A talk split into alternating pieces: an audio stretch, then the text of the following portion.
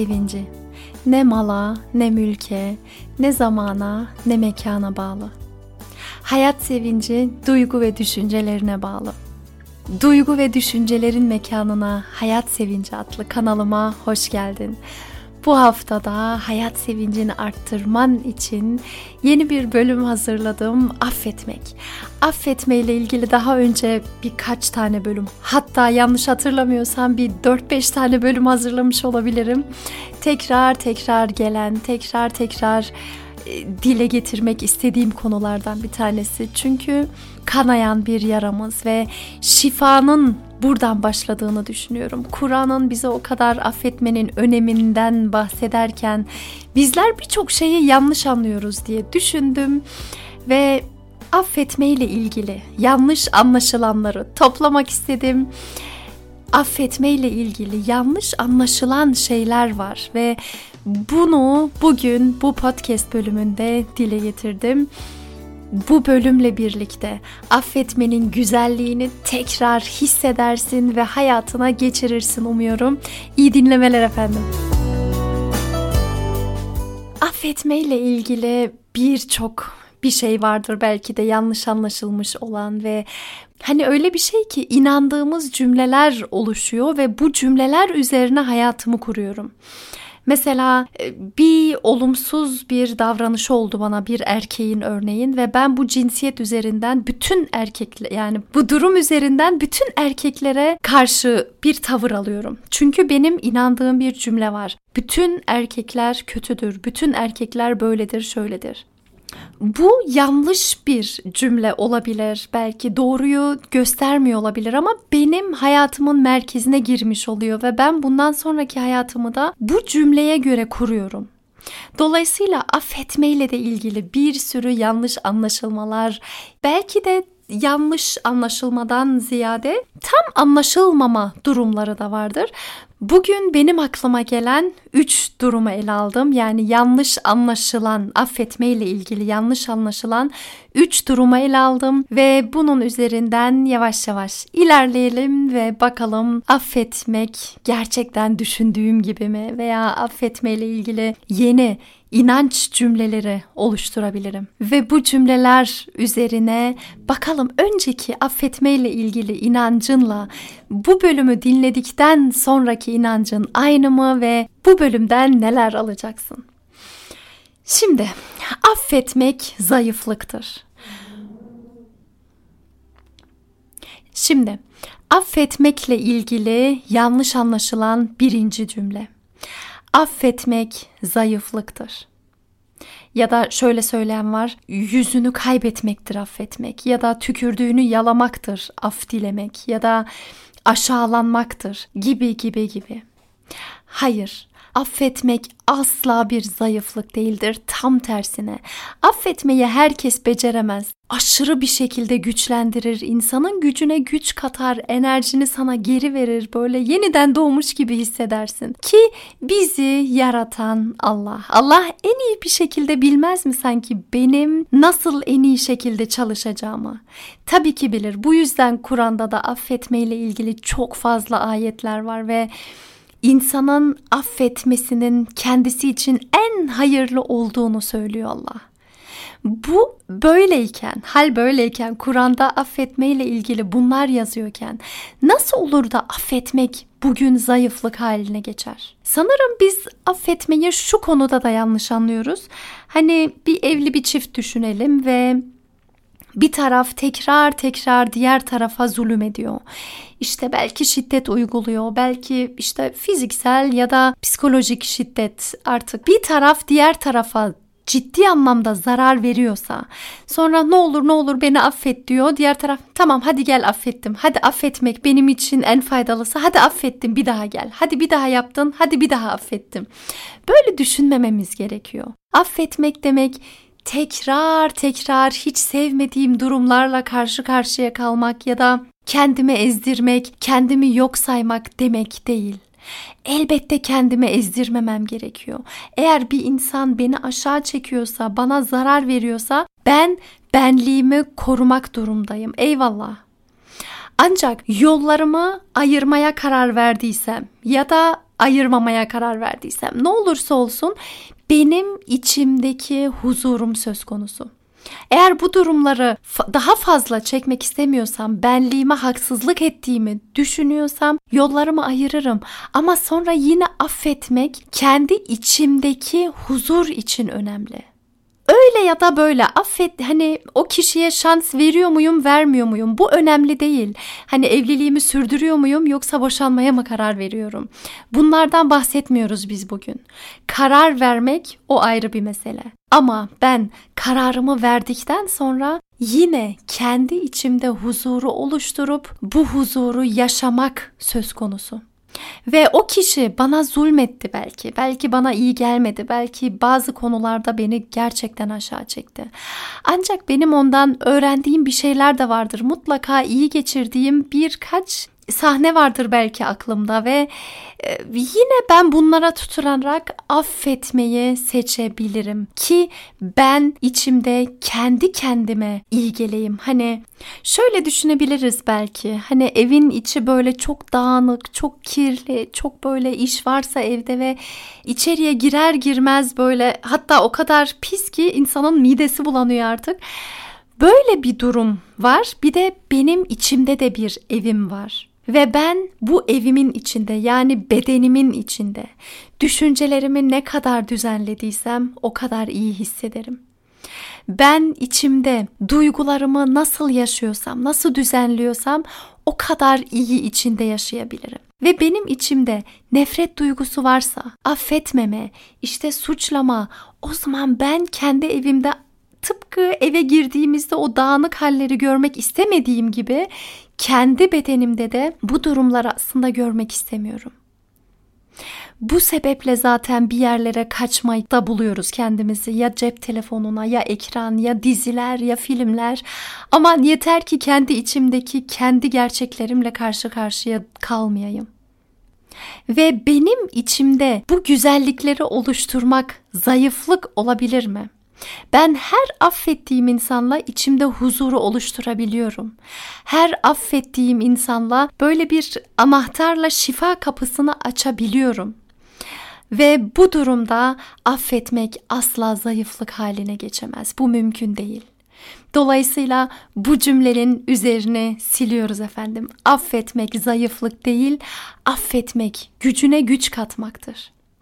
Affetme ile ilgili ikinci yanlış anlaşılan şey haksız olanı güçlendiriyorum. Yani affederek karşımdaki insanı güçlendirmiş oluyorum. Onu sevindirmiş oluyorum.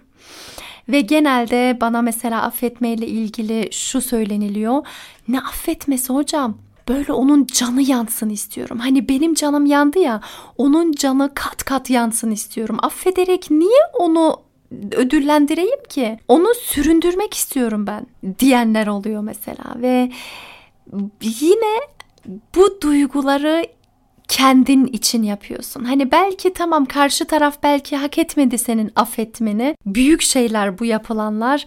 Ancak senin bu onun canının yanmasını istemen, onun sürünmesini görmek istemen. İşte bunlar önce onu değil sana iyi gelmiyor senin içinde huzuru oluşturmuyor, senin içinde rahatsızlık veriyor. Burada da mesele affedeceğin kişi değil. Mesele sensin.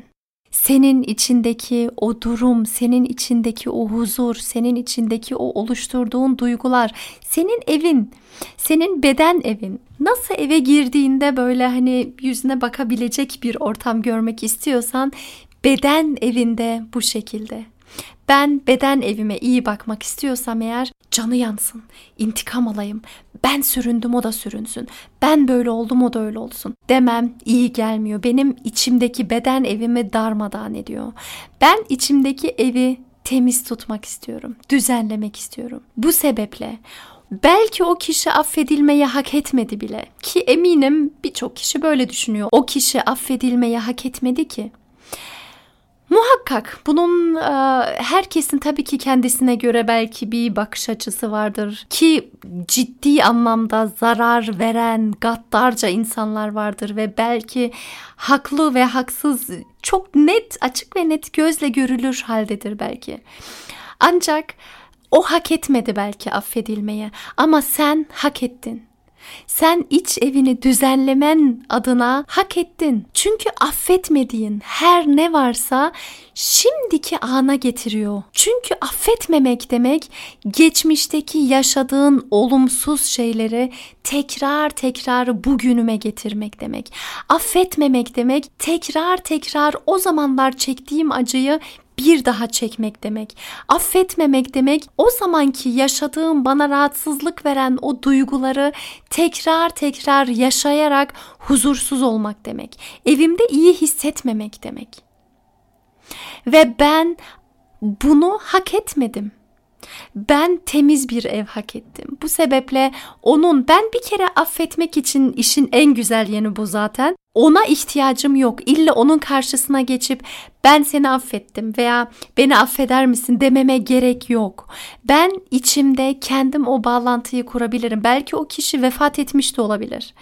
Belki o kişi yurt dışında olabilir. Belki o kişi bana yakın bir yerde oturuyor olabilir. Ama ben önce içimde kendi kendime o huzuru oluşturabilirim. Onu affedebilirim. Kendi gözümde canlandırabilirim. Tek başına da affedebilirim.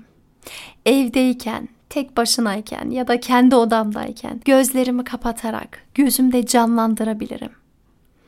Ve ben kendi yaptıklarımdan sorumluyum. Başkaları da kendi yaptıklarından sorumlu. Başkaları böyle şeyler yapıyorsa o onun sorunu. Bana bir zarar yaptıysa ben gözümde canlandırabilirim ve onu affedebilirim. Hatta onun için dua bile edebilirim. Ya Rabbim sen ıslah eyle ömrümüzün bundan sonrasına bakan kısmımda ne benim içimde nefret olsun, huzursuzluklar olsun, pişmanlıklar olsun ne de onun içinde olsun. O da kendisini toparlasın. O da insanlığa faydalı olan birisi olsun. Geleceğimi nasıl görmek istiyorsam o şekilde ona dua edebilirim ki hepimiz aynı gemideyiz zaten. Bugün çok çok iyi olan bir insan yarın hiç akla gelmeyen şeyler yapabilir dün akla hiç gelemeyen şeyler, çok büyük kötülükler yapmış olan birisi birden çok çok iyi bir insana dönüşebilir. Hayatın kuralları böyle karmaşık. Dolayısıyla öyle yok ben affetmem deyip geçmek bana iyi gelmiyor. Kolay belki. Etmiyorum, hakkımı helal etmiyorum falan deyip dağıtmalar belki çok çok kolay. Ancak sana iyi gelmeyen şeyler bunlar. Affetmeyle ilgili yanlış anlaşılan üçüncü cümle ise affetmek çok zor. Aslında affetmek çok da zor değil. Antrenman yapılabiliniyor ve bakış açın hani o inancını komple değiştirdikten sonra çok daha kolay hale gelebiliyor. Bir yaşam tarzı olarak yaşadıktan sonra çok çok daha kolay bir hale gelebiliyor. Daha önce bununla ilgili bir e, podcast bölümü de çekmiştim. Affetmek hayat tarzın olsun diye. Onu belki dinleyebilirsiniz şu an ama affetmek çok zor değil. Her gün biraz biraz antrenman edebilirim ben bunu. Mesela her gece yatmadan önce herkes için dua edebilirim. Özellikle bana iyi davranmayan veya e, değişik hareketler yapan, belki de beni kıran insanlara dua ederek. Bu da bir niyettir. Ben beni kıranlara dua ediyorsam onun iyileşmesini istiyorum. Kendimin iyileşmesini de istiyorum. Onu bunu suçlayarak, affetmeyerek, hakkımı helal etmeyerek bu hayata ben nasıl güven oluşturabilirim ki? Oluşturamam.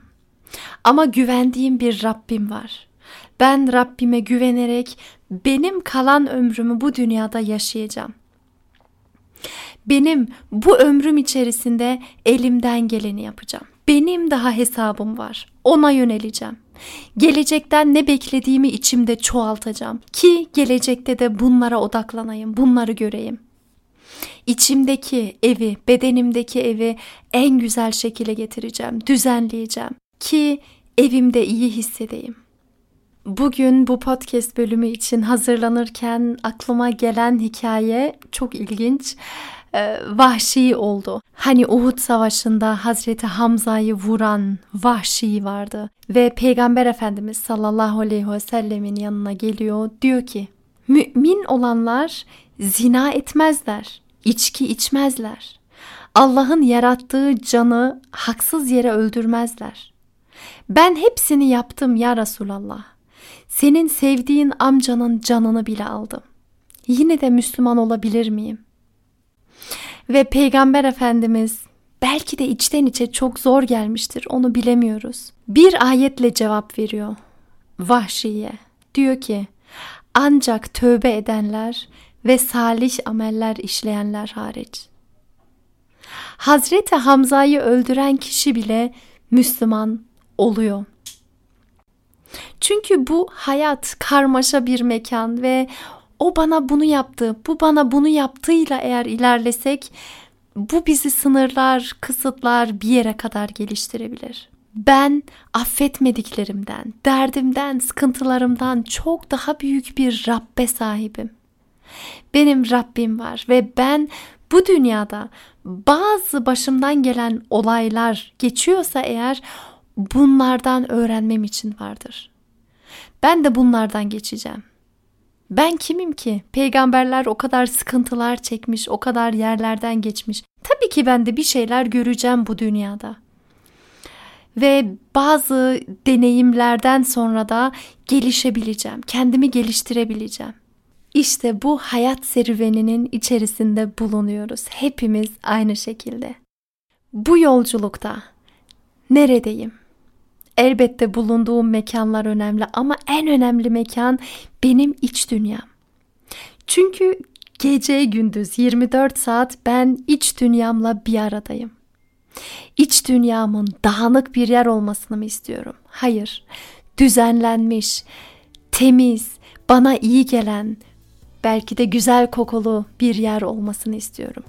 O zaman affederek içindeki evin kapılarını aç ve gör nasıl şifalar geliyor.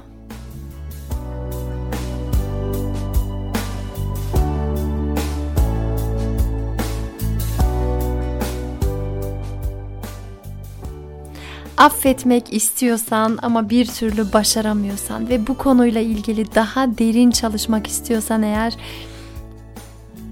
Hayat Sevinci Akademisi Güçlü Benlik programına sen de katılabilirsin. 25 Şubat'ta başlayacağız inşallah ancak kayıtlar açıldı. Affederek güçlen, kendini affederek, insanları affederek ve huzurla bir yaşamın içerisinden geçebilmek için bu program seni destekleyecek inşallah. Daha doğrusu ben bu programla seni destekleyeceğim inşallah.